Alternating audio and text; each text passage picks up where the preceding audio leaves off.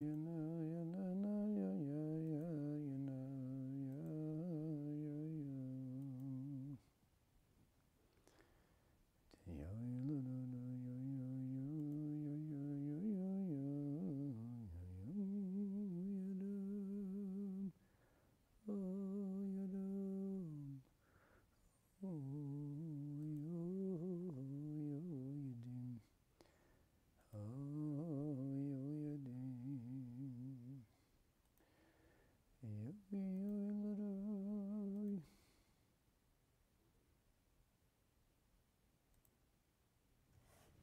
Shalom Aleichem, my friends. Thank you so much for joining today. It's just, it's phenomenal. It's, a, it's phenomenal. The Torah is amazing. I can't even tell you I figured all this out. But there's a lot of fascinating Torah we're going to study together today because when you read the verses properly, there's such a wealth, such depth, there's such profundity. It's just, it's exhilarating. I find it inspiring and uplifting. I hope that you will too. Today we're going to be revisiting some of the battles of the struggles we spoke about previously. But today, for the first time, we're also going to hear about respite, relief, and celebration. What happened the day after tomorrow in Shushan and around the world. Before I begin, I would like to gratefully acknowledge today's special sponsors, and they are our dear show members Laura and Fred Shanebaum, who are sponsoring this class on Megillat Esther, Le'ilui Nishmat, for the elevation of the neshama of what Laura calls her Queen Esther. This is Yocheved Bas Yechiel Avram, also known to the world as Esther Pollard, the wife of Jonathan Pollard, who tragically recently passed away. I don't usually do this, but in honor of Esther Pollard and everything she stood for and what she meant to so many people, I'm going to take a few minutes or maybe a, a minute of your time to share what her sister Laura wrote. In Laura's view, and I think many would agree with this, the Jewish community worldwide recognized Esther as a stateswoman, a scholar, in Laura's words, a queen, a lioness, and a very devoted Ashes Chayil to her beloved husband, Jonathan Pollard. Laura wrote to me that she felt that Esther was like a Mora or a teacher, a guide and an inspiration for her whole family. She was a very spiritual and holy person, says Laura, who generously shared with her siblings, her friends, and anybody who would listen what she learned. Now, I know Laura's watching, and I just want to say it's so interesting that you wrote that your sister shared with you many books, but one of her favorite books was Eretz Yisrael in the Parsha. Well, how could you have known that today's class is going to have a special focus on, you guessed it, Eretz Yisrael? Although the miracle of Purim took place in faraway Persia. You also mentioned that she was generous in the giving of tzedakah and scrupulous with her meiser, and she was passionate about the mitzvah of writing Sifrei Torah. And how could you have known that today's lesson is actually going to focus on a fascinating detail, a mitzvah that can only be fulfilled with the Sefer Torah? She commissioned several Sifrei Torah in Schut of her husband Jonathan. And in Laura's words, she lost a loving sister, a steadfast friend, and a spiritual guide. May the neshama of Esther Pollard be bound up in the bond of life, and may the mishpacha only know simchas. May Hashem give Jonathan many happy and long years to be able to continue to live in the holy land of Eretz Yisrael, and may we all meet there soon with the coming of Mashiach b'mheira, ubi amenu, amen. And so, with no further ado, good afternoon, Villette. Thank you for popping up on the screen. I just want to remind everybody that if you have questions during the course of today's delivery, you can pose them in real time on YouTube I don't see Facebook, but I will see YouTube, and you can pose them by simply going to the chat that's found in the live stream. And I will try to keep looking and to the best of my ability, try to keep answering. Let me just get all my books open here. You know, I'm like a very booky guy because uh, I don't make this up. It's coming from the good books. There is one tiny detail I want to add today that doesn't say anywhere, and I'm going to make sure to tell you what that is, just so you know that it might not be accurate. It's what seems to me. A final preface. I've mentioned this time and again. These classes do stand on their own. That is to say, if you're joining for the first time live or on replay, keep listening. You'll learn a lot of amazing things. It'll change the way you observe Purim, the way you appreciate these festivities.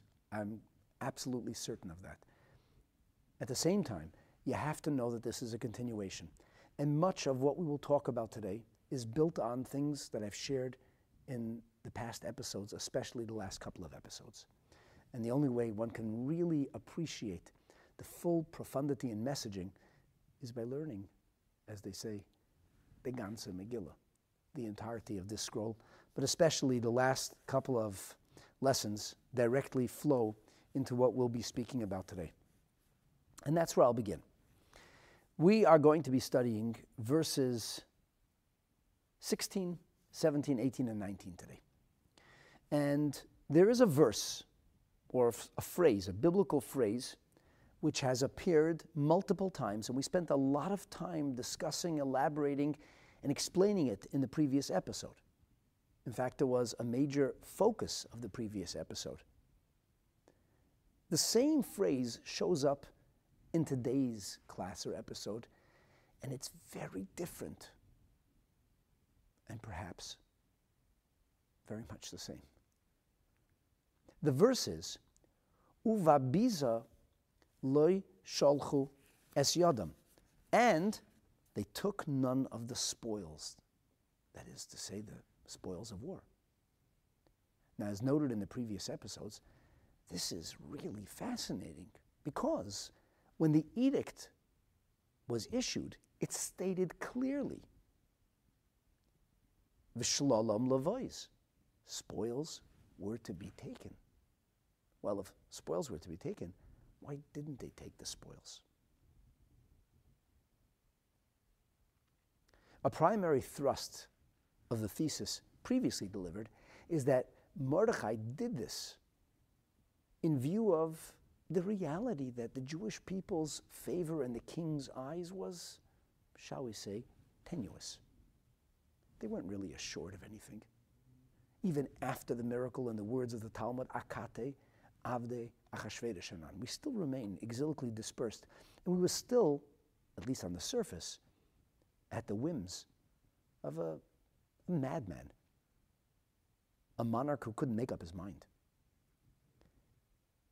Now, the truth is that we're always in Hashem's hands. But at the same time, as we've learned in the series on the Shara B'tochen, live with certainty, yeah, I recommend that. We also have discovered that whilst we rely on Hashem, we're required to take every possible effort to succeed. So, relying on God does not mean relying on miracles.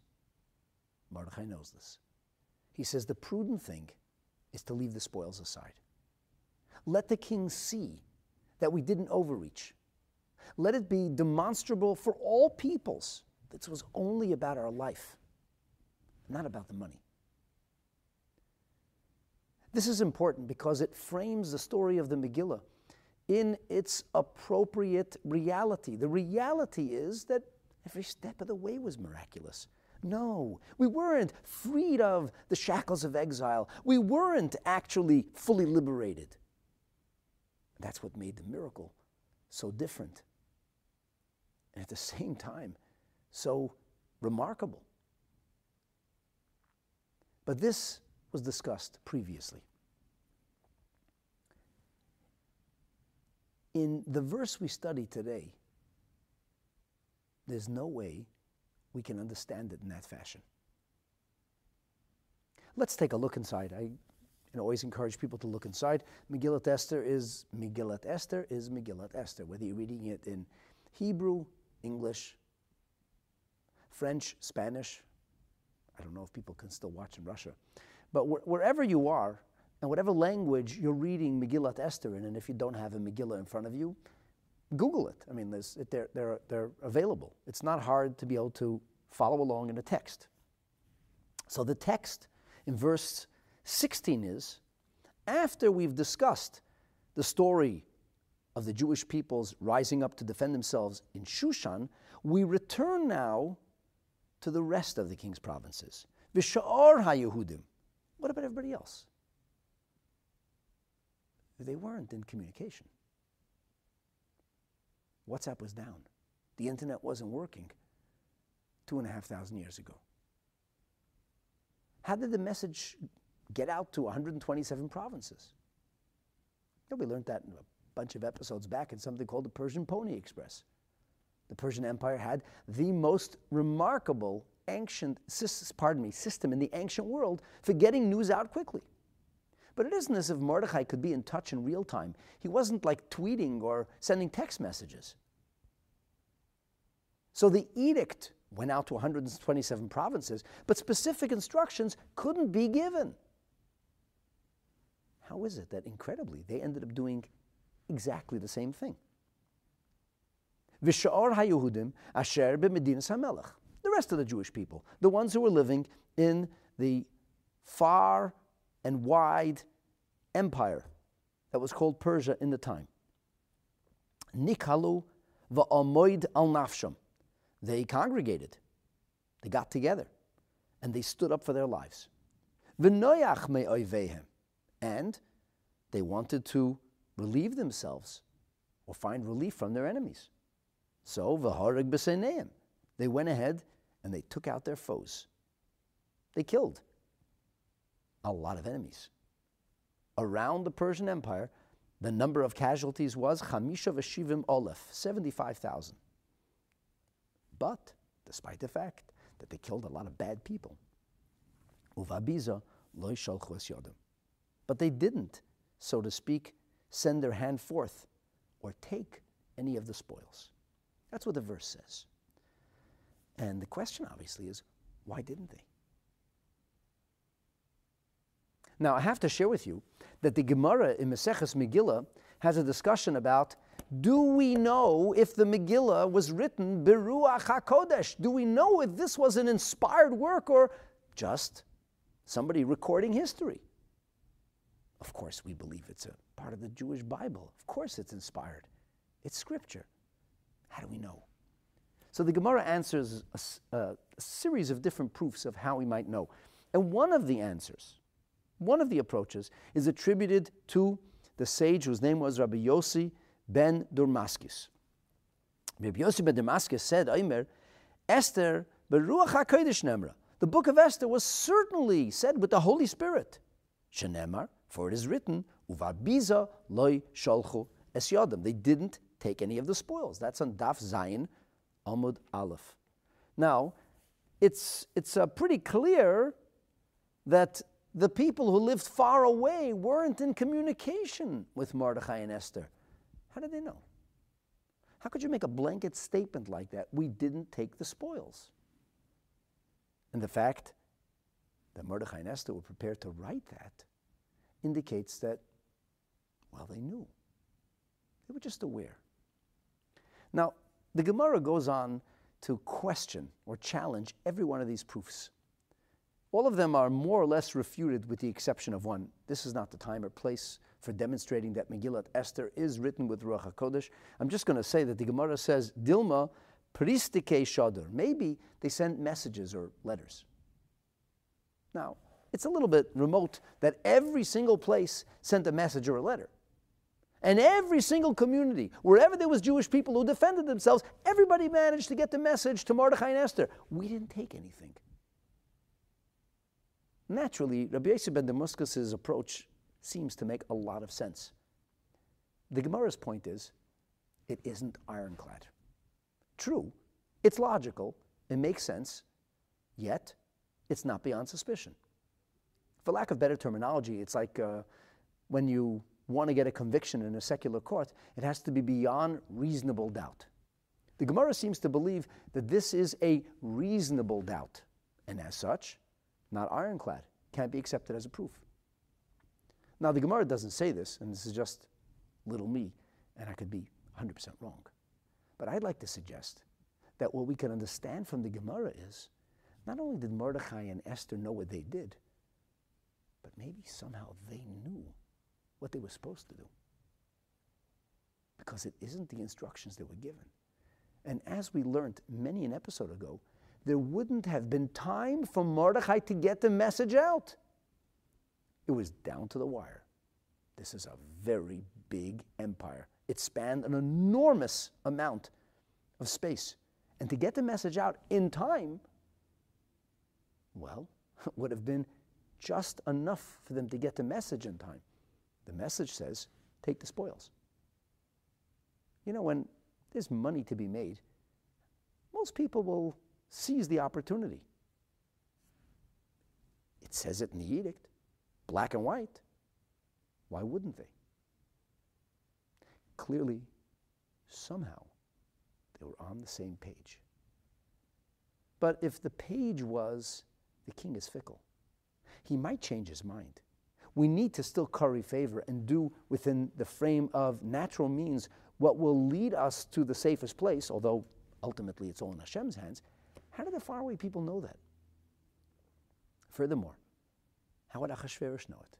What difference would it make to him? When it came to Shushan city, or the capital, they reported to Achashverosh the very next day, and then they asked for an addition, an extension.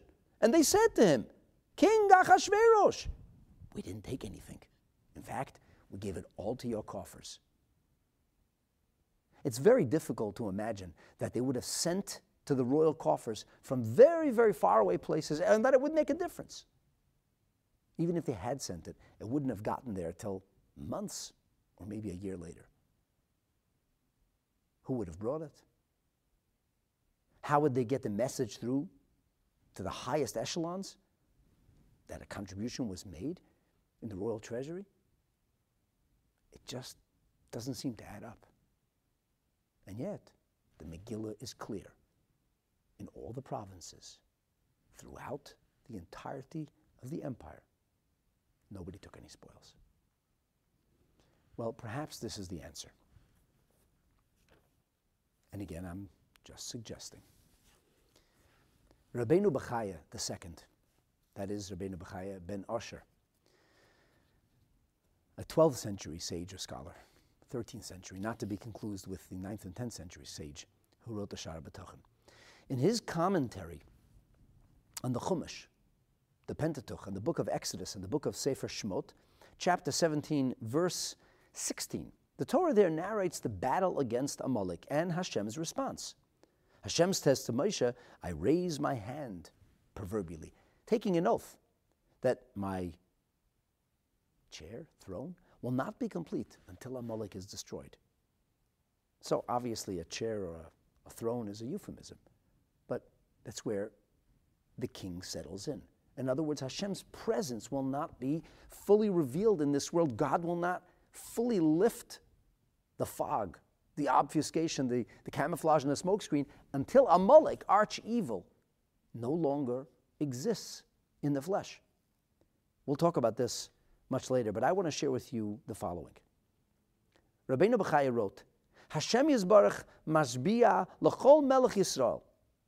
Hashem Yisbarach could be speaking to every future king of Israel, saying to him, anybody sheyeshiv al kisei malchut, whoever will sit, who, whoever will occupy the throne of Israel, sheyasa milchama Hashem ba'amalek, that he should be prosecuting the battle against evil, evil that's not redeemable, Amalek. Says Rabbeinu Bechaya, Be'er, what we can see understood, what, what we can appreciate from this. Ki v'hasholol, that this battle and its booty, hakol yihya aser b'hana, all of it will be proscribed. Now, Peter Bachaya is saying a remarkable thing because the scripture doesn't say this. Rabbeinu Bachaya sees the euphemism, the metaphor of the throne, to refer not just to the presence of Hashem, which is found in multiple places, and that's a story for a different lecture, but he says this is also referring to, if you will, poetically, the throne of the Jewish people. And the monarch will occupy that throne. He will not be able to establish his kingdom. And he will always have the mandate and the sacred responsibility of prosecuting the war against Amalek, but it has to be done lahashem, milchama lahashem ba'amalek. This is a battle that is only to fulfill a higher calling. An example or a symptom of a battle fought or prosecuted for a higher calling is that no spoils are taken. Now, it's interesting to note in the commentaries of the Rabbeinu Bachaya, by, that's published by the Mossad Rav Kook, the commentaries, the commentator notes here that this idea doesn't say in any other source. It isn't stated in any of the midrashim. None of the other rishonim actually state this.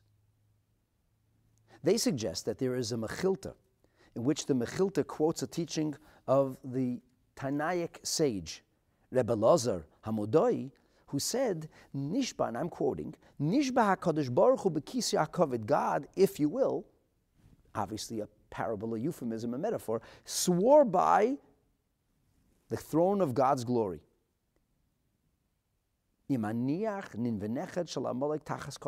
If I leave progeny of Amalek in this world. And he goes on to say, They shouldn't say, hey, that animal, that camel, used to belong to Amalek. He suggests then, you can see that there is an Isur Hana Nichlol Bazeh, that this would actually be proscribed altogether. Now, I shared with you in a previous episode, there's a fascinating rumination from the Rebbe where he suggests that this applies specifically to animals and not to inanimate objects like wood, precious metals, currency, or anything like that. So it's really not so simple, but there's certainly this idea. It's not, it's not at all, shall we say, binding It's not really halachic. But Rabbeinu Bechaya still promulgates this idea that battle against Amalek means destroying Amalek and not benefiting from any spoils. In the words of the Bechaya, V'yi ha'kol Hashem, everything will be for God. Adam. And he says something amazing. This is why King Saul suffered consequence.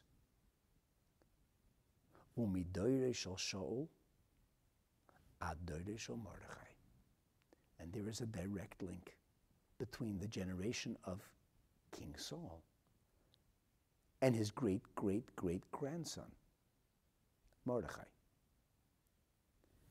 V'yoda Mordechai kishol zekeni nenesh b'inish gadol. Mordechai knew that his ancestor, King Saul, suffered terribly and was catastrophically punished because he failed. He lost. He didn't remove Amalek completely.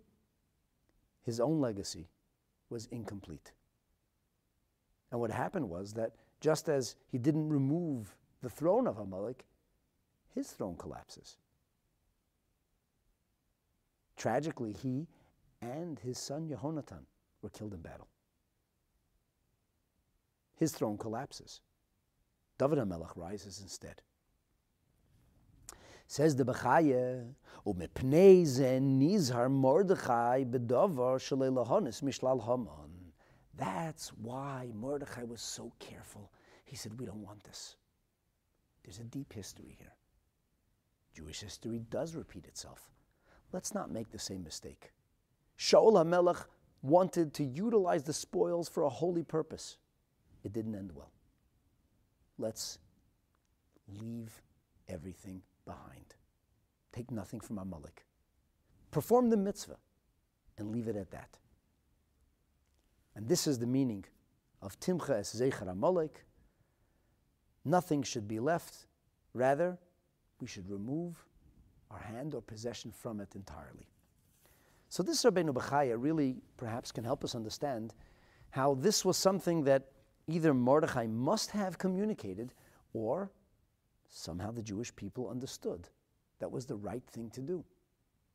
At any rate, around the world, in every part of the kingdom, the battle unfolded, the spoils were not taken. We will come back to this idea of Amalek and its generational impact at the end of the, of the presentation today. Now let's move into the verse. Let's try to study the actual verse itself. I, I, thought, I thought this was an important way to introduce what we're saying because there isn't a division between the challenges and the battles fought in Shushan, led by Mordechai, and what happened in the rest of the provinces. There's a cohesion here. And despite the cohesion, despite the being on the same page, we're going to see things ended differently. And there's celebration in different places on different days.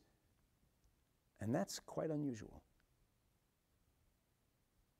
In fact, it's unmatched or unreplicated. There is nothing else quite like it in the entirety of the rubric of Torah observance known as Yiddishkeit. So let's look at the verse. Verse 16 Vishor HaYehudim, the rest of the Jewish people. Now, when we speak of the rest of the Jewish people rising up to defend themselves, it's very important to note that this has already been mentioned in verse 2, 3, and 5 of the same chapter. If you go back to verse 2, it says, Nikalu haYehudim ba'areim. The Jewish people congregated in their cities. B'chol medinas hamelech Achashverosh in all the provinces that were under the tutelage of King Achashverosh. And they did so, lishloyach yod b'mavakshe to send forth a hand, so to speak, against those who sought their end, evil, bad stuff. Furthermore, we're told Ishle Amad Lifneim. Nobody stood before them because everybody was afraid. And then in verse 3, we hear about not only the fear of the masses, but the fear of the intelligentsia, the clerisy, the upper echelons of government and the defense apparatus. And in verse 5, Vayaku HaYehudim b'choleveim. The Jewish people prosecuted these battles. They smote their enemies. It was a makas cherev vehedeg va'abdan. It was the sword. They put them to death and annihilated them. So we've already heard about this, and yet the Megillah feels it's important to repeat this all over again. With slight variations. The question, of course, what's the Megillah trying to teach us? Why do we have to return to the rest of the empire after having scoped out what unfolded in Shushan city. Clearly, what we learned about in Shushan will now give us fresh insight, a new perspective on how things went across the empire. The question, of course, is what is that? Well, to quote Masas Moshe, the commentary of Rabbeinu Moshe Alshich, Achar Omroi Mashahutzrach Lases Beshushan. After having conveyed to us what they needed to do in Shushan. And this was different than everywhere else. Nitan dos b'shushan, that an additional edict, a royal order, had been issued for another day in Shushan. Now he says, armed with this information, let's return to how things unfolded in the rest of the empire. How did they unfold? Differently? They didn't seem to need another day. That only happened in Shushan. We learned lots about that in the previous episodes. What is the Megillah trying to tell us? So, I would like to suggest that the only way to properly understand the verse that we're learning and the subsequent verses is by taking a look at the commentary of Nachmanides, Rabbeinu Moshe ben Nachman, a Mesechet Megillah. Nachmanides, Ramban did not write commentary on the Megillah, but he does write novellae on the Talmud. And in the beginning of Mesechet Megillah, he opens with an overarching commentary. He says, You know, we learn in the beginning of this tractate that there's a difference between how Purim, or when Purim, I should say, is celebrated in walled cities and open cities. So, what's that about? In Ramban's words, Ani tomem ma'oid. I'm quite astonished, wrote Nachmanides. Ma ro'u al kocha. What was the reason they saw this fit? Mahagia aleihim lases Yisrael agudes b'mitzvah hazu? Why would we make a distinction, a separation amongst Jewish people in this mitzvah?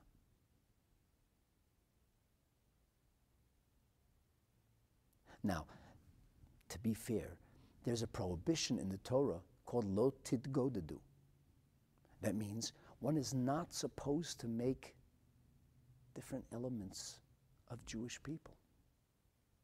You're not supposed to have different ways to do things. We're supposed to be on the same page. I know you must be listening to me and like wondering, what in heaven is this rabbi talking about?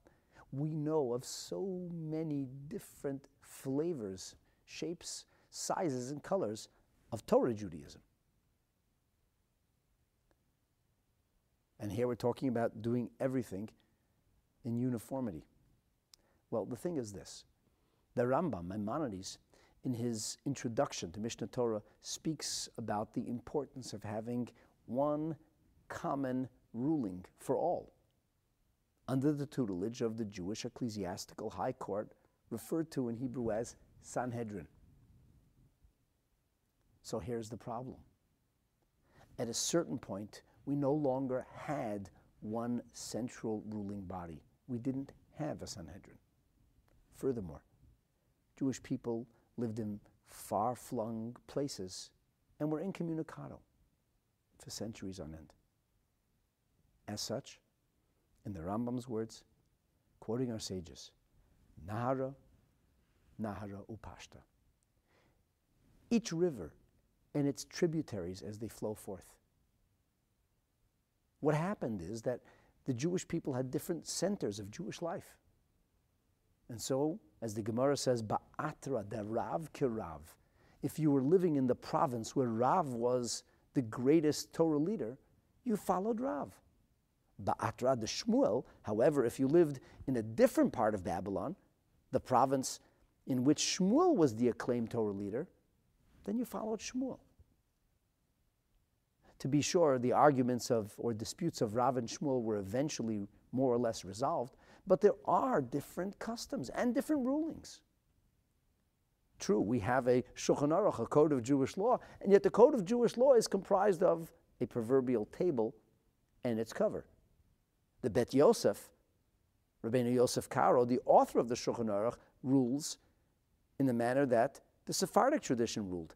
And the Ramah Rabbeinu Moshe Isserles from the land of Poland, or Ashkenaz, ruled as the Ashkenaz Jewish people had become accustomed. And the Shulchan Aruch contains both. And until this very day, there are different customs. Perhaps none less pronounced than the eating of rice during the holiday called Pesach, where large swaths of Sephardic Jews eat rice and no Ashkenazic Jews do. And that's a, a subject in and of itself. So the thing is this it wasn't possible. We simply weren't in touch. When Mashiach will come, we'll all be back on the same page. But this is during the time of the Sanhedrin. The Anshe Knesset Agdola have barely begun to rise and pursue the reclamation of the former glory of the Jewish people. Why would they do this? So Ramban says, in fairness, it's not really an issue of loted godadu, because loted godadu is, is something that is violated when you have two bate dinim, two courts of law, who rule differently in the same place. And that makes classes, segments, groupings, or division. So we don't do that. But nonetheless, even if it's not a violation of lotit do, even if to be different places doing different things, even as such, it doesn't seem to be according to the spirit of Judaism, if it doesn't violate its letter of the law. Hechan matzinu b'Torah. Where do we find in Torah mitzvot chaluka bekach? A mitzvah that's done in different ways. Torah amra. The Torah itself, the Pentateuch expresses this idea Torah achat, or mishpat echad, one Torah, one rule, one law that unites us all. It matters not what race, creed, color, or ethnicity we come from, as long as we're halachically Jewish. And that means our mother's Jewish, or we converted according to halacha. And that's the end of the description. Nothing else matters. And yet, we should be observing Yiddishkeit in the same way. Why would our sages make a division between Shushanite Jews and people living in open areas? It does sound rather strange. Ramban develops this thesis a little bit more and he describes the distinction. He offers a possible resolution. He says the miracles occurred on different days. He says, uh, I can't tell you this is an answer that tastes good to me. He says, Ein tamze matok. It's not really sweet. It's not tov be'enai. Doesn't quite answer the question, at least not in my eyes. Because he says, even if they did another battle in Shushan, nonetheless, Ikar Hanes, the primary miracle, even in Shushan city, was on Yom Yud Gimel. They had another day to mop up, to go after every last one. But that doesn't mean the miracle didn't happen on the 13th. So everybody should be celebrating Purim on the same day. Roy Shehiyalahem Yudalad Yomtov. The 14th of Adar should have been celebrated all, in Kol Yisrael, with all of Israel. Even though it's true that in the first year Perhaps the Shushanite Jews didn't have time to celebrate until the 15th, the year after. Everybody should have affixed the commemoration to the same day. You'd think our sages would have pursued that path. But they didn't. Question is why? Nachmanides says, Kishe'iyanti bichsuvim when I began to ruminate and look deeply into the scriptural verses, then suddenly everything began to make sense to me. He says, it is clear, davar bar, that at the time of the miracle of Purim, and listen to what Ramban is about to say. You never heard this in Hebrew school. And it's unlikely you ever heard your rabbi speak about it. This isn't mentioned in many places. But Ramban is a source, ironclad. He says, at the time of the story of Purim, Kfar Nifkedu Yisrael, the Jewish people had already experienced a reflowering of nationhood. In fact, he says, most of the Jewish people who were going to return to Israel, many opted, unfortunately, not to return to Israel, but the Jewish people who would return to Israel, for the most part, had already returned Berishon Koresh, under the administration of the Koresh monarchy. Jewish people were living in Israel, much like today.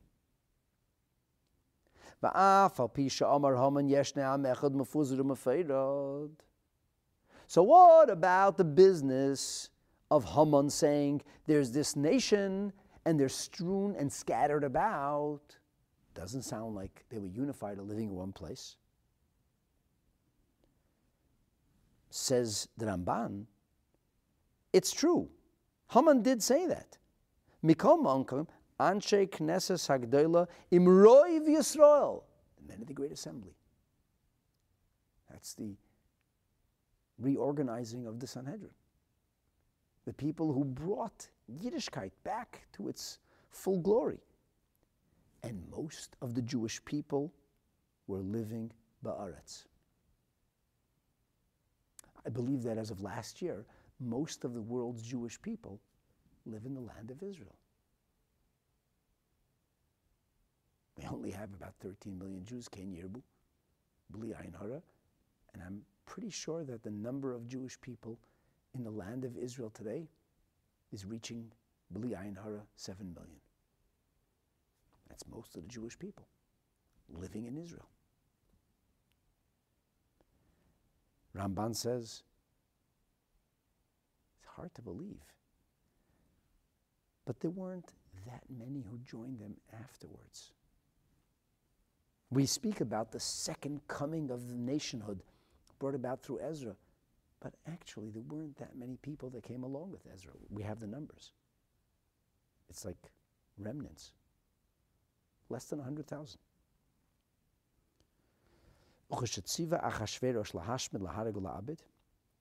When Achashverosh made his command, there were Jewish people living all over the world, much like there are Jewish people living all over the world today. And these were Jewish people who had no security, no safety. They weren't living in walled cities.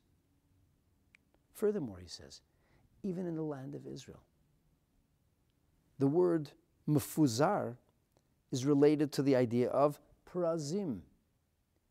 Parazos means unwalled, unprotected. So there was no wall around, and as such, everybody living in an open city was in Sakana G'dayla. If you can close the gates and take refuge behind a great big wall, you can stave off an onslaught. But if there are no walls and no way to keep the monsters out, how are you going to survive? What will stop? What will stop the enemies from coming in.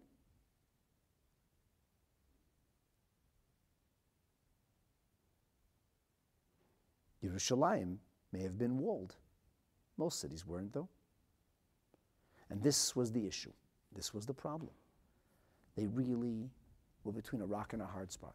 They had no refuge and they had no security. We prayed to God and we had a Jewish Defense League set up trying to defend ourselves. When a miracle happened, and those Jews who were vulnerable were saved, they made a mishta and a simcha. And the Ramban notes that in the first year, the big celebrations were held primarily in the open cities. Now, in Shushan, they had another set of miracles. We learned about that in the previous episode. But in Shushan, that was only the first year. La'achar mikain, says Nachmanides, Bishonim habaot in future years, amdu haprozim v'nog ma'atzma la'asot yomar ba'asar simcho mishta v'yom tov. The people who lived in those open areas who were so vulnerable, who didn't imagine they would survive, they rose up and made a holiday. Hamukafin le'asar klum. But those who lived in secure places, they didn't feel the miracle. And so they didn't make much of a holiday because to them, the miracle was no longer, no, no, no way as great as the miracle experienced by those who were present. Those who were living in open cities, those who were vulnerable, they had a real sakana. They felt that they've been delivered miraculously. Those who lived in areas that were walled and taken care of, they didn't feel the same way. So it's only Mordechai who comes and says, No, no, no, no. This is a good thing. It's the right thing to do. We all should be celebrating Purim. Purim is not just about the deliverance that happened in that particular time from those particular individuals. This is an important moment in the sweep of Jewish history. This is a paradigm shift it represents the age old battle against Amalek. It is the time when we, the Jewish people, reaccepted upon ourselves the Torah, as it were, and it's a major moment in Jewish history that must be celebrated until the end of time. And the Gemara tells us that even when Mashiach comes, Purim will be celebrated. So, so this was a novelty. And because the miracle of deliverance was so radically different, they were actually celebrating two different things. And that, says Nachmanides, is why there was a distinction between Purim celebrated in open cities and Purim celebrated in Shushan or walled cities, as we'll elaborate to see the connection between Shushan and a place like Yerushalayim. So, at any rate, Nachmanides is offering us quite a phenomenal insight into what's, what's happening here. And without Nachmanides, you, you wouldn't have this clarity that, that, that, that the only way you can appreciate what happened in the open cities or in the rest of the empire is after hearing the story of Shushan. And now we can understand why it is that we are revisiting the narrative of the miracle. So, following along these ideas, we have this concept that at this point, the Shushanite people were not nearly in as much danger. As the Maimon Mordechai says, you want to understand verse 16. Maimon Mordechai says, sure. As I said, we learned in the Ramban, the Mordechai's they didn't have a wall elsewhere. says the Mordechai. They were in tremendous mortal danger. Lest the enemies come from other cities. They could have mustered from all across the, the other cities or provinces and gone on a rampage, a pogrom, wiping out shtetl after shtetl, wherever Jewish people were living. Tragically, we saw exactly this happen in the year 1648 in a little country known as Ukraine by the arch evil monster, Hitler of the 17th century, known as Bogdan Khmelnytsky. Yeah, there's a town named after him till today. And right in the middle is a big statue of the national hero, Bogdan Khmelnytsky. I know. I was there 29 years ago and I saw it myself. So when we talk about open Shtetlach, when we talk about unprotected Jewish communities, it's not hard for us to imagine what this might have meant. says the Maimon Mordechai. They didn't have a wing or a prayer. No way to, to be victorious. You have a base, you have a fort, you can organize yourself. You can fend off an attack. You might even be able to go on an offensive, but you have no home base and no place to operate out of. It was futile. Resistance was futile. The writing was on the wall. They were doomed. Furthermore, the Maimon Mordechai and the Teretzmim point out that in those cities there were no official arms of the national government, the federal government. There were no garrison of, of soldiers, of Persia's official defense force. It's not like you have army bases in every little city. Even until today, there are certain places where we have an army center, a military center.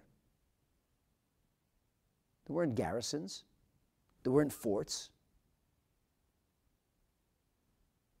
So who's going to protect them? Yes, it's true. In that edict, it said that the Jewish people could defend themselves and that the local army, the defense agencies, would assist. Who are you going to call?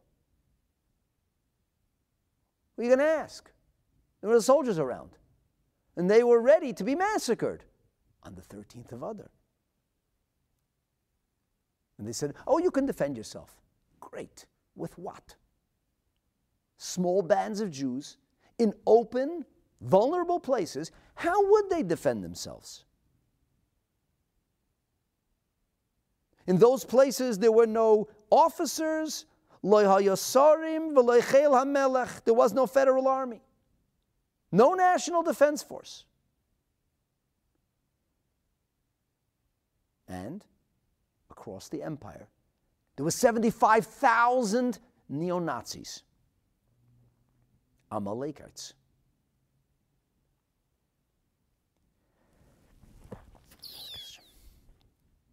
These Amalekites, in the words of the Amlois, Rotzu Limchais kol odom asher b'shem Yisrael yechune. They wanted to annihilate anybody who might even be called Jewish. Sound familiar? They wanted to prosecute the Jew.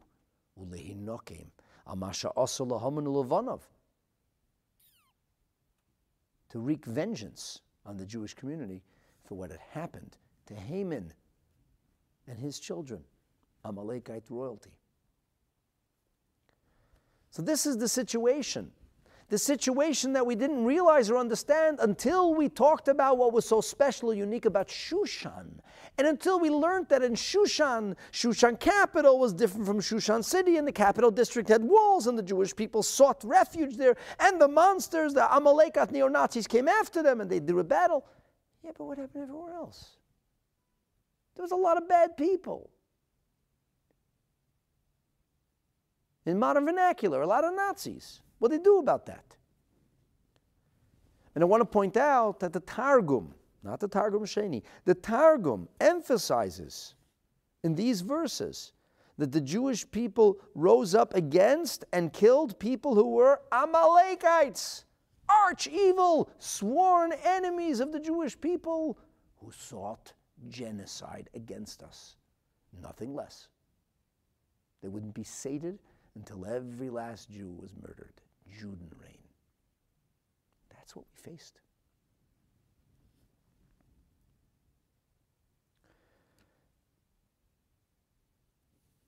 As we read previously, that they killed in Shushan Shalish Meis Ish, the Targum says, Beshushan Tlas Mea Guvrin debate Amalek from the house of Amalek. You take a look in verse 16.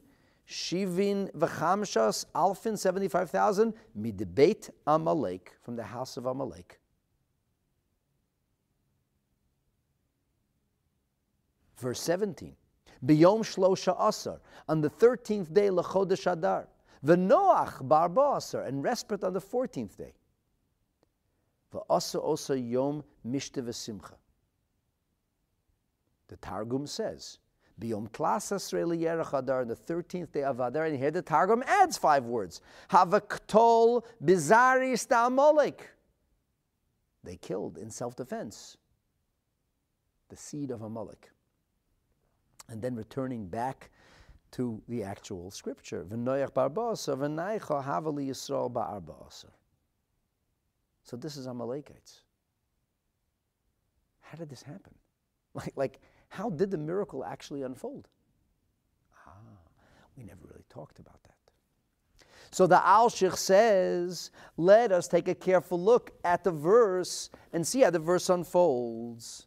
You know what? Before I'm going to go to the Alshich, I'm going to share with you the words of the Vilna Gaon. But actually, to me, I couldn't understand what the Vilna Gaon was saying until I actually studied the Alshich. Then what, then the, what the Vilna Gaon said says, aha, so that's what he means.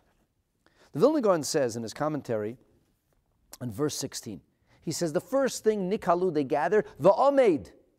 That's a new word. We never came across this before. It never said Omed al Nafsham.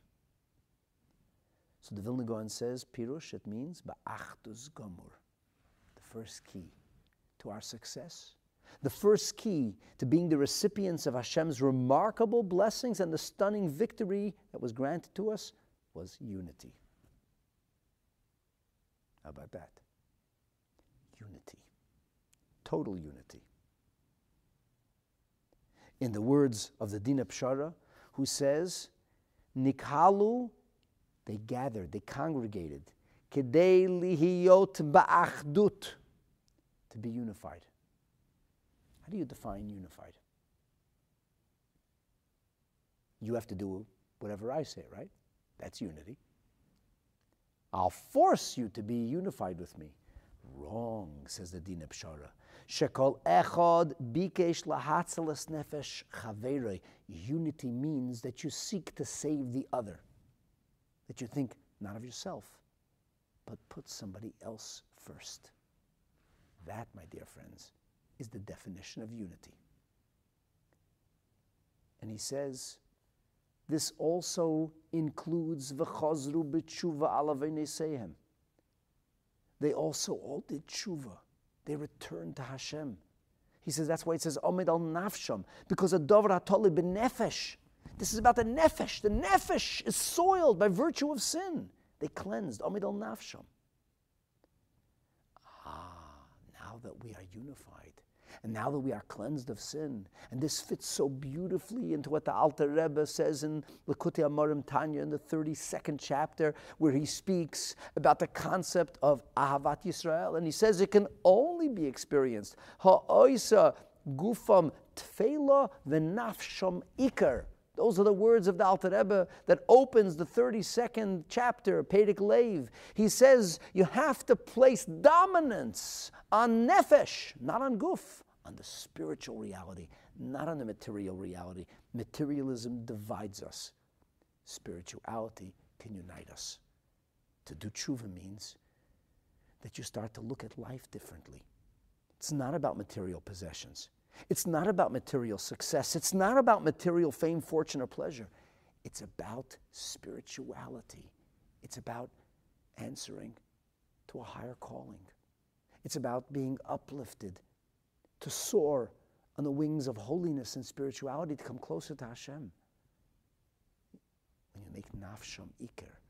So when the Jewish people united as such, going back to the words of the Vilna Gaon, al nafsham shema yavayu ha'ivim aleim, lest they'll be attacked. V'noyach, but the next verse says, but it was respite. Kilebo, they didn't come. They waited for an attack, it didn't come. They banded together. They swore allegiance to each other. They would fight to the last drop of blood to save the other. The attack never came. They killed their enemies. Says the Vilna Gaon, Pirush, that means. The enemies didn't come. That's why they went after their enemies. What does that mean? So this idea is really fully developed in the writings that precede the Vilna Gaon. In the Alshich, the Masas Moshe. The Alshich explains this in an amazing way. He said, This is what happened. In Shushan, there was an open edict that said, Kill the Jews. We learned about this. And then a new edict came and it said, Jews defend yourselves. Which one is it going to be? That was the subject of the previous two episodes. Shushan made for a unique challenge, an extra difficult situation. In the other places, what did it say? I shouldn't whisper. Okay, I'll try not to whisper. So, what happened in the other cities? Says the Alshich, Purash Litin Dos Lahashmid. When they wrote that first letter, it didn't say that we're going to annihilate the Jews on this day. It said, Save the date. Big stuff coming down the pike. We're going to be rid of all our enemies. A better world is about to dawn. Judenrein. But that was unspoken. And then, bihishapech everything is now turned inside out. Nitan das mefurash. There is an open edict. The open edict doesn't say, be ready, a better day. The open edict says, Jewish people, rise up and defend yourselves. That the Jewish people will wreak vengeance, exact revenge from their enemies. As we read previously, in great detail. Says the Alshich, but the people living in little Shtetlach, people who didn't have numbers, or weapons, or training, or a fort. They didn't know what's going to happen. Nistapku. They said, How's this going to work? Are we supposed to just rise up and just attack people? Seek out our enemies? How we do this? Or Yikalu. Maybe we just have to gather together because we can defend ourselves. So we have to find some way. Maybe they went to a shul. Maybe they went to a, a, a, community center. They went to some place where the Jewish people could band together and keep the, the, the, the vulnerable members of the population behind those who were somewhat able to defend themselves. And we're going to defend ourselves. And pray to Hashem. Ach, They initially thought that if nobody attacks us, we're not attacking anybody. We're just going to defend ourselves. Because after all, it just says we can defend ourselves. It says we can exact vengeance, but does that really mean to go on an offensive defense? They were terrified of their enemies. If they all gathered together, they could overrun us, inundate us. Because there have always been more anti Semites than Semites. Unfortunately, numbers are not on our side. And we weren't necessarily known for brawn either. We tend to do better at the debating team than jousting. So, Rabim, they are many. Masher Yehudim Chalush and the Jewish people are not necessarily the strongest of soldiers. So, what happens now? They didn't know what to do. So they began to investigate. What they discover? Ad Chikur Dover, they had to find out was everybody really afraid of the Jewish people now? Had all of our enemies actually gone back into their holes? Was it no longer politically correct to be an anti Semite? It used to be. All the popular music was anti Semitic, all popular sentiment was anti Semitic. It was considered to be a moral thing to stamp out a Jew. The Jews were the source of all the world's problems. You know, much like the world says about Israel the Jew amongst the nations today. The Yoim Ruba Libam, they said, Nikohel, Venam the Yachad. So let's get together. Let's at least be unified. Venira, we'll see what happens. Imram levavam, if they will be stout of heart and attack us, then with God's help, by God's grace, we'll be able to defend ourselves. If we see that everything, the winds of change have swept across the entirety of the landscape, and it's a different world today, then in that case, then we'll see if we can maybe launch an offensive defense against the neo Nazi headquarters. And that, says Alshich, is why verse 16 begins with the words Nikhalu. The first thing they did the Jewish people, Hayuhudim Asher B'Medinas HaMelech Nikalu. And what was the purpose of Nikalu? They came together. He called them be'achdut. They came together as one, as we discussed. Va'omoid al nafsham, shehula hatzel nafsham. They're just trying to save their lives.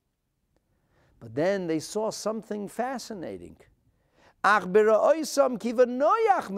saw that all the enemies, all the foes weren't rising up. They had relief from their foes. Nobody's going up against the Jewish people. Everybody is suddenly nafal pachdam aleim, as we learned earlier in verse 3, in verse 2.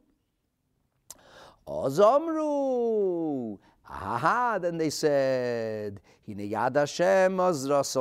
This is the hand of Hashem. Nakumana. I'll say no. Let us go against our sworn enemies. So they had respite from their foes, gained relief from their foes, and they went against their enemies. And they wiped out the neo Nazis. And you see, there's a difference between foes and enemies, oivim and sainim. The Alshich says something which has tragically been true throughout our long and challenging history. He says, Unfortunately, the majority of peoples around us have always been anti Semitically inclined. It's a tragic, twisted, sickening, terrible reality, but a reality nonetheless. Anti Semitism has always followed us.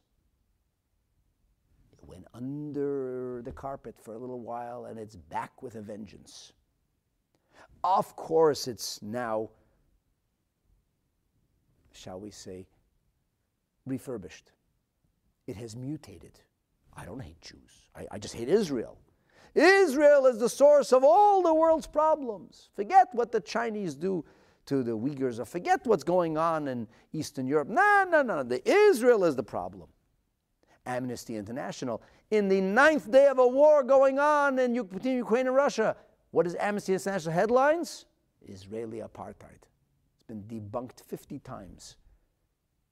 There's an Arab who sits on the High Court, the Supreme Court of Israel. And so many other examples. The word apartheid is entirely inapplicable. But it doesn't matter. Don't confuse people with the facts. They're only too eager to express their sickening anti Semitism. It's always been like that. So these foes they're Bali Eva. They nurse a grudge, a hatred against Jewish people in their hearts. It's just the way it's always been. But then there's the real enemies. So we have fair weather friends and fair weather enemies. They're foes. Some of my best friends are Jewish, they might tell you. I don't really like the Jewish people too much. There's good people, by the way. There are many people, not Jewish people, who are good people. But there are many, many, many anti Semites not nearly in a way that makes any sense whatsoever. We are a tiny figment of the world's population, like 1% of the population, not even in Canada. And yet, 76% of racist crimes in the last year alone have been directed against 1% of the population. You think that says something? Hmm. Maybe that should make us look twice. Eh? It's not different in the States, it's worse. And it's probably even worse in South America. It's a fact, an unfortunate fact. But those are just foes.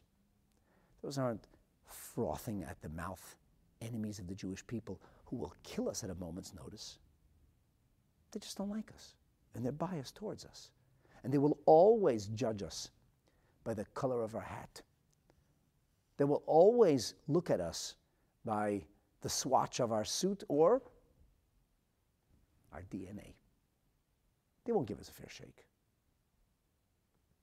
But that's always, unfortunately, a reality we Jewish people have had to contend with. But the sworn enemies, this says the Alshich, this is Edom, this is Amalek, Edom, the family of Esau what later became the Roman Empire. The Amalekites, Shetivam lahoitzi el ha'poel, They are the ones who act on their bias. They are the ones who are only too quick to gleefully murder Jewish people. You know, the kind of murder that was directed against us throughout Eastern Europe by Hitler's many, many willing executioners. Many nations. They weren't, if you will, brainwashed by Nazi propaganda. That was in Germany. Lithuania, Latvia, Estonia, Ukraine, Czechoslovakia. Mass murders overseen by Nazis, tragically carried out by locals. This is a historic fact. It's a stubborn fact. A lot of people don't want to talk about it. it makes people uncomfortable. Let's sweep that under the carpet, they say. It's not important. Oh, but it is. Because the facts don't lie. Those are the facts. It wasn't different then. And so the Jewish people didn't go against their foes. The winds had changed. It was no longer politically correct to be an anti Semite. But the neo Nazis don't care. Extreme fascists remain sworn to Israel's destruction, even if it comes at the price of their very life. That is how irrational, that is how extraordinary and extreme their hatred for us is. And it is them that the Jewish people went after, the Amalekites. And this is what the Targum calls clearly Zaris the Amalek. So now you have an understanding of what we're dealing with here. We couldn't have appreciated this before hearing the story of Shushan. Only after hearing the story of Shushan can we come to appreciate the miracles that occurred for the rest of the nation across the large kingdom of Achashverosh. And at this point, let me add to you another fascinating little detail. And that is that the Maimon Mordechai says, not only did those foes stand down, but in fact, v'noyach me'oiveyem could mean ha'oivim atzram ozruli Yisrael. There was a wave of philo-Semitism that swept across the Persian Empire. People said, what do you want from the Jewish people? All of a sudden, we were being helped by our former foes. Ha'oivim atzmu, says the Maimon Mordechai, nosnu Yisrael. The enemies themselves gave respite and relief. And so this was extraordinary. A total turnabout. The foes of the Jewish people who would quickly have jumped into the fray had things gone otherwise we were suddenly thinking very differently. And the fascists, they were destroyed. That's the miracle across the empire. And as I said in the outset, somehow they knew and they didn't take the spoils. They said, This is an Amalekite battle. This is, this is a confrontation with evil itself. It's not an ordinary struggle. This is not about typical self determination. This is something that touches on the very core of an evil that will never rest and never be quiet. And so at this point, when Am Yisrael was able to overcome all of that, aha, now we understand what happened. Now we can appreciate. So the question then becomes in verse 17 it says, we emphasize, this happened on the 13th day. But the noyach, the real respite and relief, only came by on the 14th day. It was made into a day of rejoicing. Why didn't they rejoice on the day they were saved? Why did they wait for the next day? Says Rabbeinu Moshe Alshich, I'll tell you why. He says, because meharoi, it would seem, they try to destroy us. We destroyed them. Let's celebrate. No, not so simple.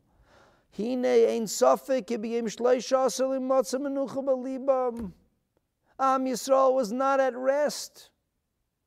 Ki oz godol pachtam. Then they started to really worry. We just wiped out the bulk of our enemies. What will the day after tomorrow look like? What's the future going to bring? You can't fight the whole world. They said this day will bring us even bigger troubles. We had no choice, but who knows what the future will bring now. And so lesora daigas libam, the worry, the anxiety, was not removed from their hearts. They weren't in a celebratory mood. They said, Mi who knows? Im yachim livov goyale adam, who knows who will now seek vengeance?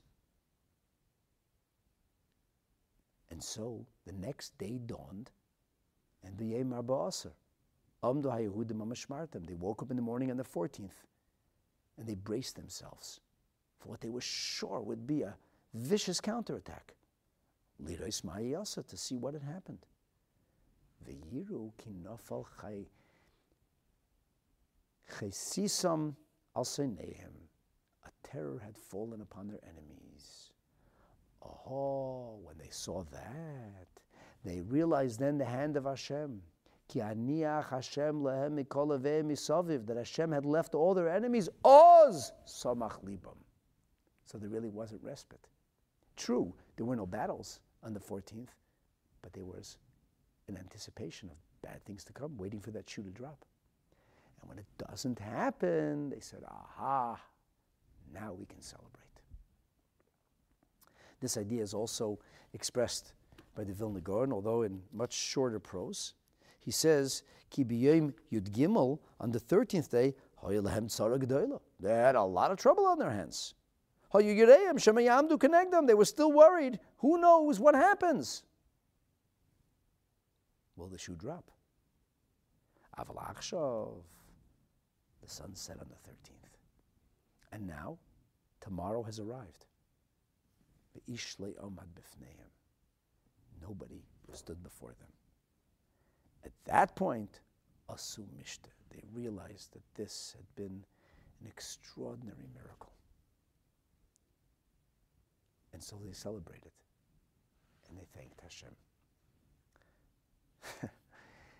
Here's a silly joke, but I'm going to tell it to you anyway, even though I've shared it before. I'm going to share it because it makes, it makes a point. So, so this guy is uh, late for a meeting. It's a really important meeting. He's got to he's got to meet these people and the you know business, big business hinges on how that goes. And he's late. He needs a parking space and he can't find a parking space. And he's praying to Hashem. He says, God, give me a parking space. I'll do anything. I'll, I'll come to Shul every day for a year. Just please give me a parking space. And as he's making this promise to God, suddenly the car right in front of him, he sees a blinker go on and somebody's pulling out. And he said, Forget it, God, I just found the parking space. How often, after having been the recipient of Hashem's largest, do we quickly forget? How often do we forget what we faced just a day ago? How often do we forget how afraid we were, how concerned we were how much anxiety we had expressed. This is the tragedy. It's like the Six Day War. Holocaust scenarios being discussed in the media. The Israeli government was busy scouting out mass amounts of graves. They considered turning parks into cemeteries. They were bracing for what they thought might be the end miracle, six days? Where's that ever been seen? And people forgot to thank Hashem. It bothered the Rebbe so much. Continue to rail about this. In the months that followed, Hashem has shown us his kindness. But people so quickly forget. There are no atheists in the foxholes. But when you're out, hey, everything's great. It's like the idea that we don't have to create mindfulness about Hashem before we eat, although for rabbinic reasons we do that as well. But according to the Torah, The real mindfulness is after you eat. Not when you're hungry, but when you're sated. That's when you're in a position to forget. As the Torah says in the verses just prior to its instructions about Berchat Hamazon, V'ram levavecha v'shachachta. You feel stout of heart, proud of your accomplishments, your achievements, and you forget. You say, I did this. I was wise, intuitive, courageous, brave, focused, and willing to make a sacrifice. So we prevailed. Baloney. You had no chance. It's Hashem's miracles. Am Yisrael, the Jewish people at the time of Purim, didn't forget the next day. They celebrated. They recognized a miracle from Hashem had delivered them. And that's one of the messages that the celebration of Purim is supposed to bring home to us. Now, this went on, according to Nachmanides, as we read, for a while before everybody else caught on. It wasn't till later that Mordechai begins to create a record or set the record straight. But we'll learn about that in our next episode. And so, what happens is that in verse 16 and 17, we see how the story is expanded upon we see how that those outside of Shushan had managed to organize themselves despite not having any central authority, really aid or assistance. That 75,000 neo Nazis, sworn enemies of the Jewish people, were able to be killed and they abstained from taking any spoils. And that unlike the Jews in Shushan city itself, they gained respite and relief on the very next day. And they celebrated devoting the 14th day to an observance of the great miracles that Hashem had done for them. And now we hear about the day after tomorrow. Verse 18. And what about the Shushanites? I'm glad you asked. Vayehudim asher b'Shushan, and the Jewish people living in Shushan city proper. Nikalu b'shleisha. They gathered on the 13th day. Ubarba asabai. And they continued to maintain that same gathering into the 14th day. And they were only able to experience respite. That's when there was Noach. The Noach, the respite happened on the 15th day. And thus, Asu Isa Yom Mishte Simcha. They made that a day of celebration and a day of rejoicing. A day of feasting and celebration and rejoicing, recognizing Hashem's miracles. Now, as the Alshich tells us, that when it came to this 16th, this, this 15th day, he says, Bishushan, they didn't know what the rest of the Jewish people knew until the 15th day, because on the 14th day, as we learned in previous episodes, there was still a battle on hand. Another 300 sworn enemies, fascist Nazis, came to kill the Jewish people. And so they waited to see what would happen on the 15th. Would another shoe drop? The king had only given them one additional day. They saw things were calm. Ah, they saw relief and respite. The typical foes were no longer foes. Instead, they'd become friends. Also, as Yom Chamish so they made the 15th day into a day of joy. Mashaloi, Orvu. On tomorrow, they couldn't celebrate the 14th day because there was still a battle on hand. Because there was still terror in their hearts the 15th day, they realized that indeed all was quiet on the Western Front. In the words of the Vilna Gaon, who continues to promulgate the same approach as the Alshich, he says, in the city of Shushan, Hayu Yureim in Hasarim, they were afraid of the upper echelons of government, the defense establishment, the State Department, sworn anti Semites. They always have been. So they're worried about the State Department. They're worried about those diplomats. They were worried about those anti Semitic elements in the armed forces.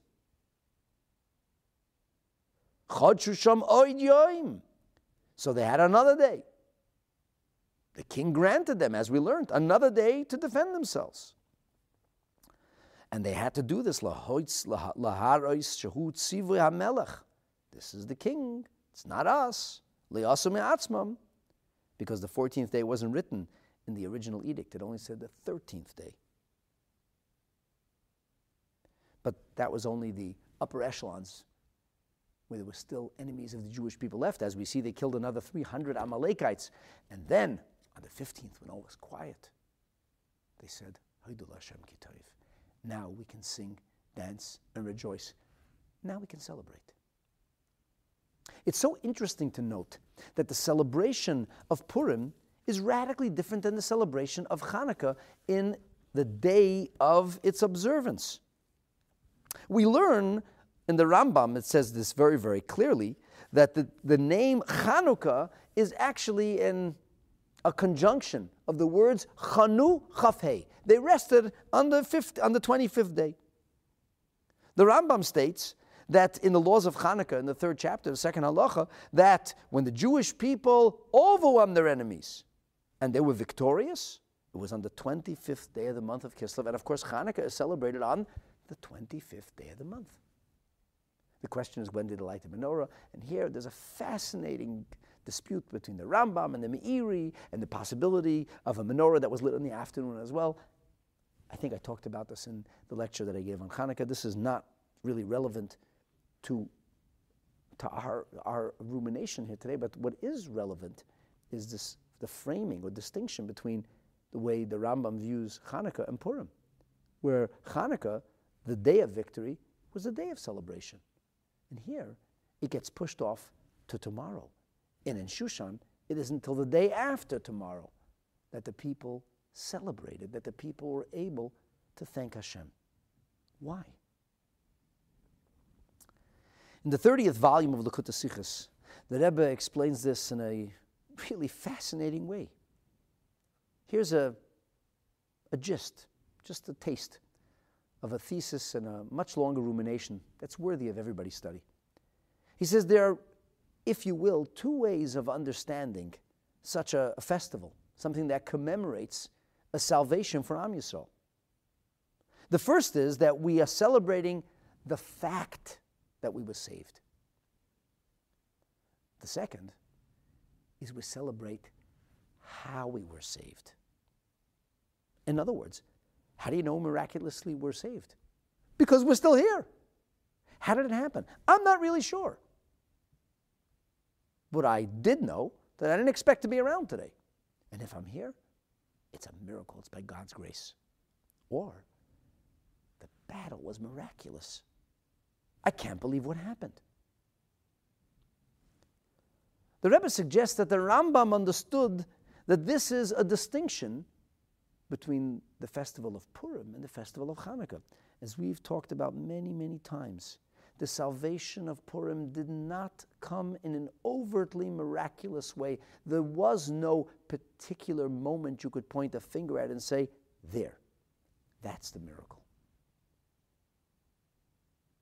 we talked about this in, in previous episodes the idea of what is takfei nes.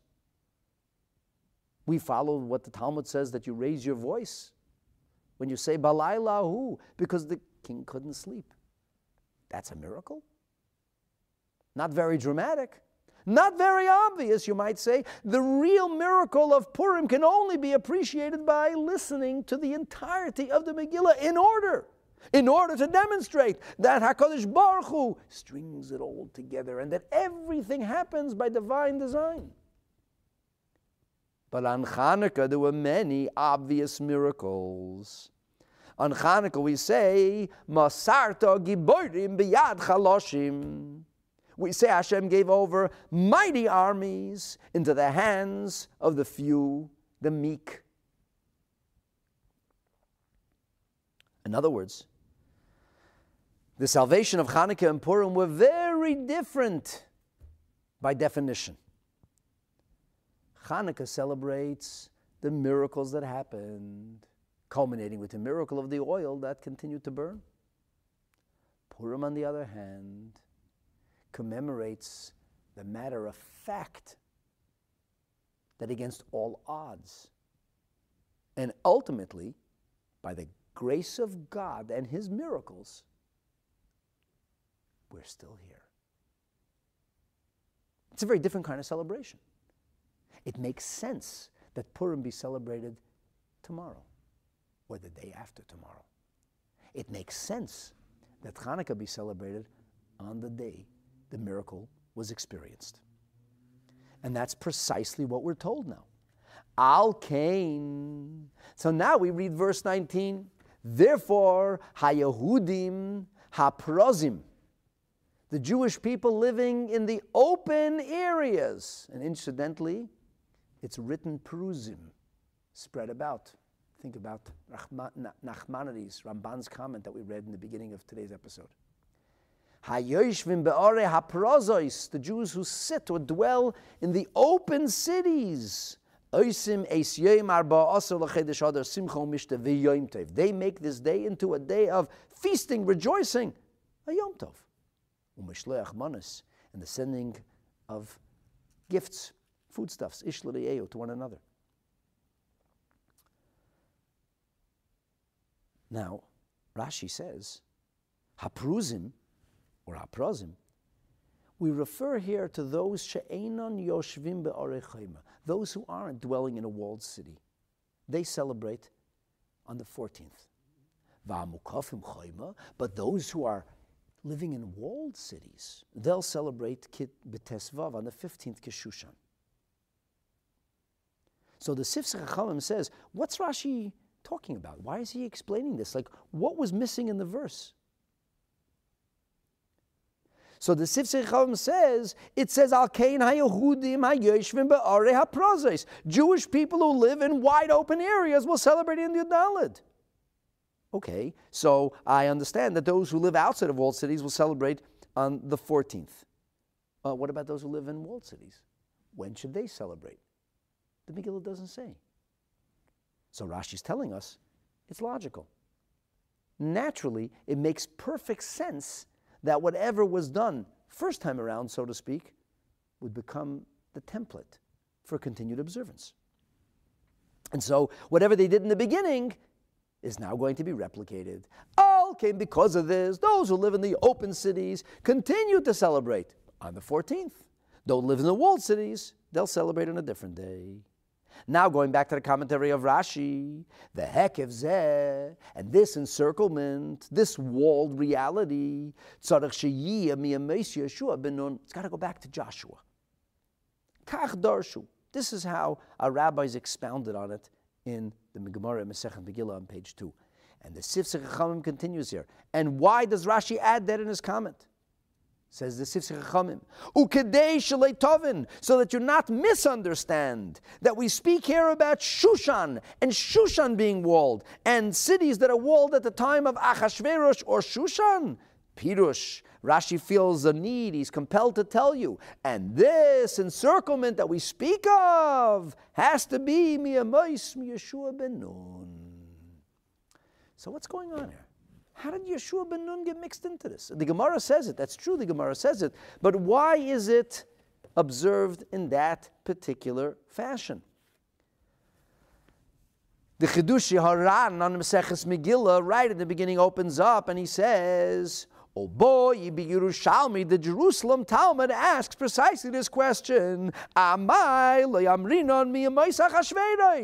didn't we say whoever was living in walled city at the time of Achashverosh, he should be celebrating the way they celebrated at that time. And what's the answer?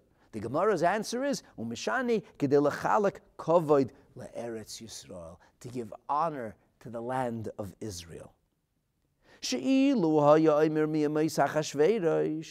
If they would say from the days of Achashverosh, at that time Yerushalayim and certainly the other cities of Eretz Yisrael did not have walls because Jerusalem wasn't rebuilt yet.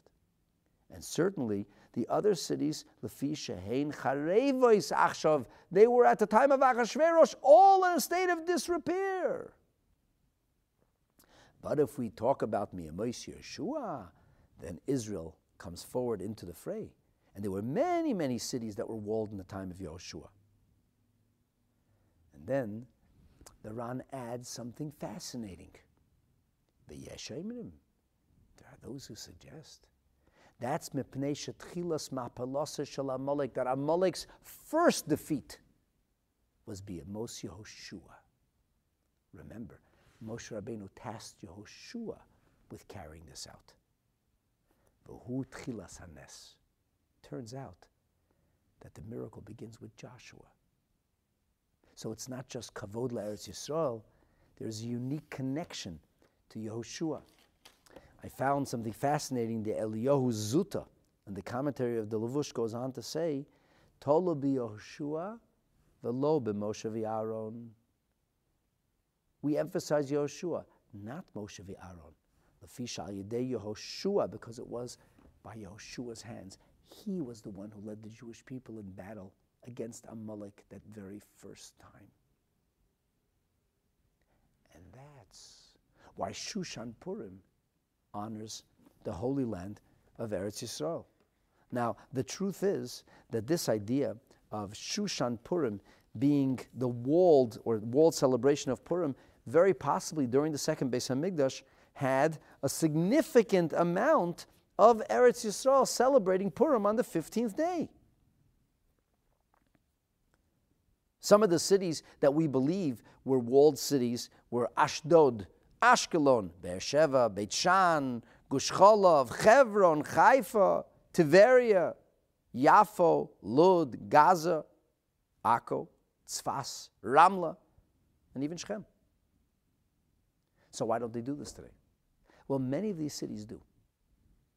Interestingly, the Rebbe once wrote to my wife's uncle when they had a Kinnas HaShluchim in, in, uh, in Haifa, the Rebbe wrote to him he, he, he wrote that the convention was going to be in Beis HaKnesses Hara Carmel.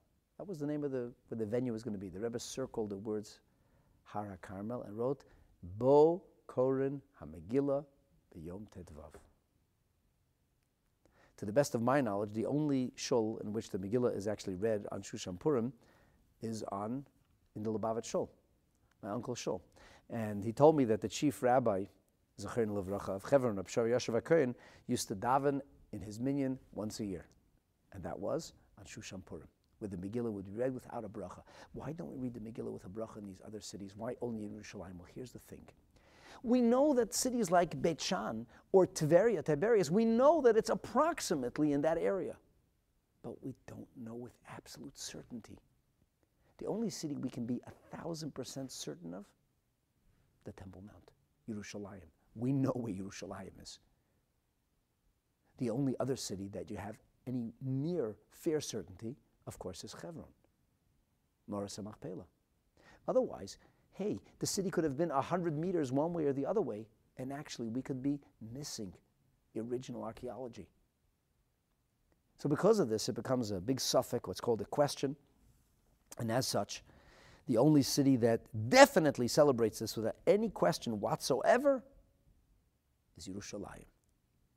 And so ultimately, Purim, a miracle that took place outside of Eretz Yisrael, the epicenter being far away in the Persian capital, resonates with unique energy in the land of Eretz Yisrael and specifically in Eretz Tzion, which is Yerushalayim, centered around the Beis Hamikdash.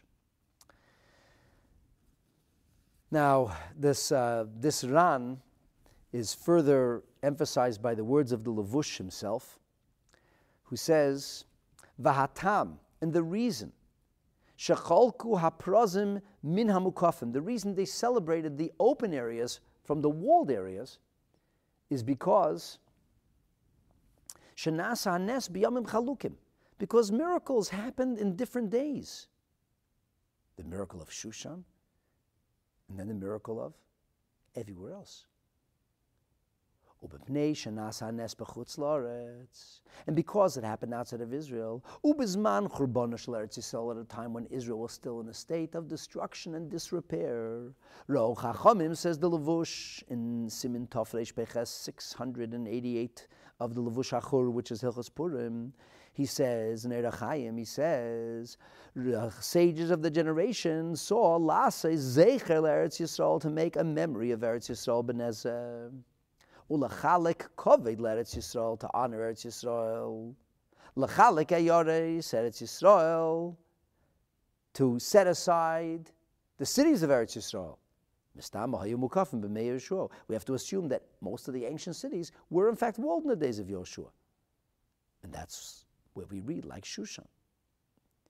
Afagav, the Shushan itself wasn't walled in the days of Yoshua, as we learned in the very beginning of the Megillah, that Shushan itself is a fairly new city. he says, we have to assume that all major municipalities were walled. That's how major municipalities were once built. Even if they weren't walled in time of Mordechai and Esther, it's a way to give honor to Eretz Yisrael. So this idea of giving honor to Eretz Yisrael is also, as we learned, uniquely linked to Yehoshua. And here I want to share with you a fascinating psikta Rav Kahana. This is quoted by a mimer from the Rebbe that was delivered in Purim, 1961, in Tafshach Aleph. The Rebbe says, we note that the verse says, Melchama lahashem ba'amalek midor dor. There's a battle against Amalek from generation to generation. What is the meaning of from generation to generation? What's the emphasis here? He says this is, indicates the idea of nitzchias. And the Rebbe brings down different sources. There's a Mechilta that talks about two generations. It should have said Dor Lid, Dor Vador. Why does it mean Dor Dor? Sounds like two generations, not generational. The Mechilta says the generation of Moshe, that's the battle prosecuted by Yeshua, the generation of Shmuel, Samuel, battle prosecuted by King Saul. Another opinion is we refer to generation of King Saul and the generation of Mashiach. But in the Psikta, there are three generations identified, even though it says Dor Dor, which is two, the Psikta says really it's three. And the three are the generation of Moshe, battle, carried out by Yoshua. The generation of Shmuel, battle carried out by Shaul HaMelech. And the generation of Mordechai and Esther. In other words, there is a sweep of Jewish history. And all of this is linked to the concept of Mechia Zarish Amalek. It's about wiping out the seed of Amalek. And therefore, Yehoshua only weakens Amalek, as it says, Vayechalash Yehoshua Amalek, Ves Amil Vayechalash Daika. It doesn't say he wiped them out. He only inflicted weakness. In the end, it is Shmuel's generation, Shaul, who wipes out Amalek, but Agag is left behind, and he sires a child who has a child who begets Haman, the man who plotted genocide against the entirety of the Jewish nation. Isyalad minei Haman. And so it wasn't, it was incomplete. And that's why we had to have the third generation. And this was the generation of Shmuel to the generation of Mordechai and Esther. And this is the idea, the Gemara says, Kimu Mashakiblu Kvar, that they re-accepted upon themselves what they had accepted in the days of Moshe Rabbeinu, that that which was begun in the time of Moshe only came to fruition in the time of Mordechai the Esther. And Purim represents a paradigm shift that sets us on the road towards the coming of Mashiach, to the generation of Mashiach. And the generation of Mashiach, Amalek will no longer be, and the Shekhinah will fill a reality. My dear friends, this idea is very obviously linked to Yehoshua. We can see this because, as the Meiri says, God says, V'sim ba'ozne Yehoshua, place it in the ears of Joshua. Yehoshua was the first one to go and battle against Amalek. He, so to speak, launches this battle, and his name, as the Meiri points out, is ever associated with it. Purim, we look at the cities that are from the time of Yehoshua ben Nun. And this, in the end, will, of course, only happen when Mashiach comes. So, what does it mean in the present day and age? And with this, my friends, I'm going to conclude. What does it mean in today's day and age? Purim 1955, after the delivering the Maimer, the Rebbe speaks at length about the fascinating reality that Purim is the only holiday on the Jewish calendar that's celebrated on different days. I don't have the time to share all the nuance, but he goes into fascinating detail. And the Rebbe brings source after source to bolster his argument. And it's true that Nachmanides explains that the miracles were different in nature. Yet, why is it that ultimately all the Jewish people couldn't celebrate on the same day? It doesn't matter if it was different in the beginning. You know, parenthetically, the Me'am Lo'ez brings down that all Yamim Tovim are on the 15th. Pesach is on the 15th, Sukkot is on the 15th, the 15th day of Av is a celebration, the 15th day of Shvat is a celebration. He says, we have a perfect opportunity to make the 15th day, Shushan Purim, Purim for everybody. Why don't we just move forward from the 14th to the 15th? Make it a unified Purim. And the Rebbe says, this is because Purim is really about the battle against Amalek, which is ongoing. Who's Amalek? There's, there's a battle within, my friends. As I described in great detail two episodes ago, Amalek exists in microscopic form within our own hearts. When we battle Amalek from within, it enables us to vanquish Amalek from without. I gave you the metaphor two episodes ago of imagine if we could discover the first beginnings of a tumor, Rahman al and just liberate it with a dose of natural medications, destroy what later grows on to become a terrible growth that metastasizes and threatens life and destroys the quality of a person's living. Nip it in the bud. Everything is deep within us. There's an Amalek within us. And the Rebbe says everybody has a different Amalek. You might have somebody who, who lives, he's a Gadol Israel. He lives in what's called a walled city. The walled city? Walled city is uh, what you could metaphorize as, God says, I encircle you with a ring of fire. A person who spends his entire life immersed in holiness. What's a Amalek? Amalek is arrogance, no humility. Moshe Rabbeinu the paragon of humility, chooses Yehoshua, super paragon of humility, to go and do battle against Amalek. B'char lonu anoshim. Anshe Moshe, says the Medrash. People who embody and represent and reflect the values of Moshe Rabbeinu. Amalek is called chutzpah bilitam. He has this incredible insolence, an unbelievable arrogance. And a person could be a great rabbi, a great sage, very accomplished. And he says, You ask him, Is he a Mitzias? Of course I'm a Mitzias. Of course I'm a somebody. I learn Torah. I pray. I'm a big somebody. I'm an important somebody. Am I a Chacham? Are you kidding? My Piskei Halach have been accepted by the Jewish people, and the Rebbe goes into a whole nuanced thing of that proves to you that it must be the truth of Torah. A person like this, I have no Amalek.